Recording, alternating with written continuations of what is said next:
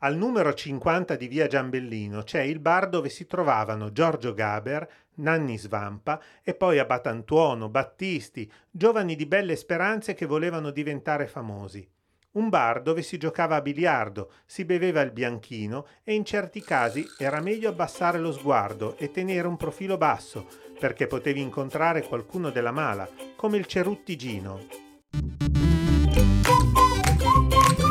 Su e giù per le tangenziali.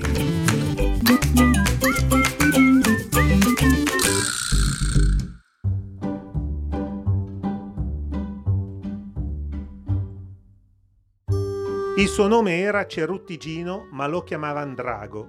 Questi sono i versi iniziali della canzone che Giorgio Gaber dedicò a un bandito un po' maldestro che, come racconta la canzone, rubò una lambretta ma si beccò 3 mesi di galera. E solo l'intervento di un giudice compassionevole che lo liquidò con una ramanzina gli evitò il soggiorno al terzo raggio di San Vittore.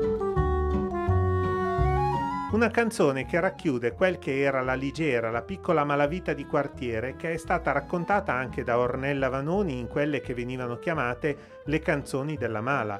Banditi di strada che facevano piccole rapine, rubavano auto e moto, si arrangiavano e spesso non facevano male a nessuno, perché c'era un codice d'onore da rispettare che significava non praticare la violenza.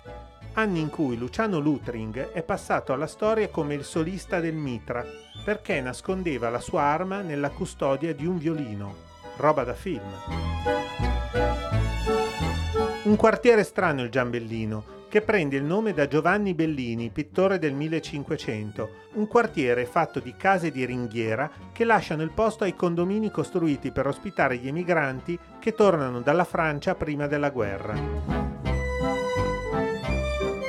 Poi i piccoli delinquenti di strada lasciano il posto ai grandi boss, Vallanzasca e Turatello, che cominciano a fare sul serio e chiudono in soffitta quell'aura un po' romantica che la Ligera aveva conservato per tanti anni.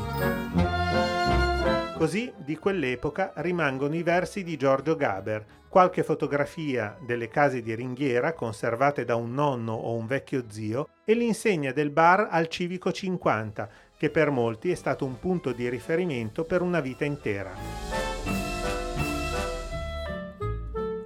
Alla prossima e tenete d'occhio gli specchietti retrovisori.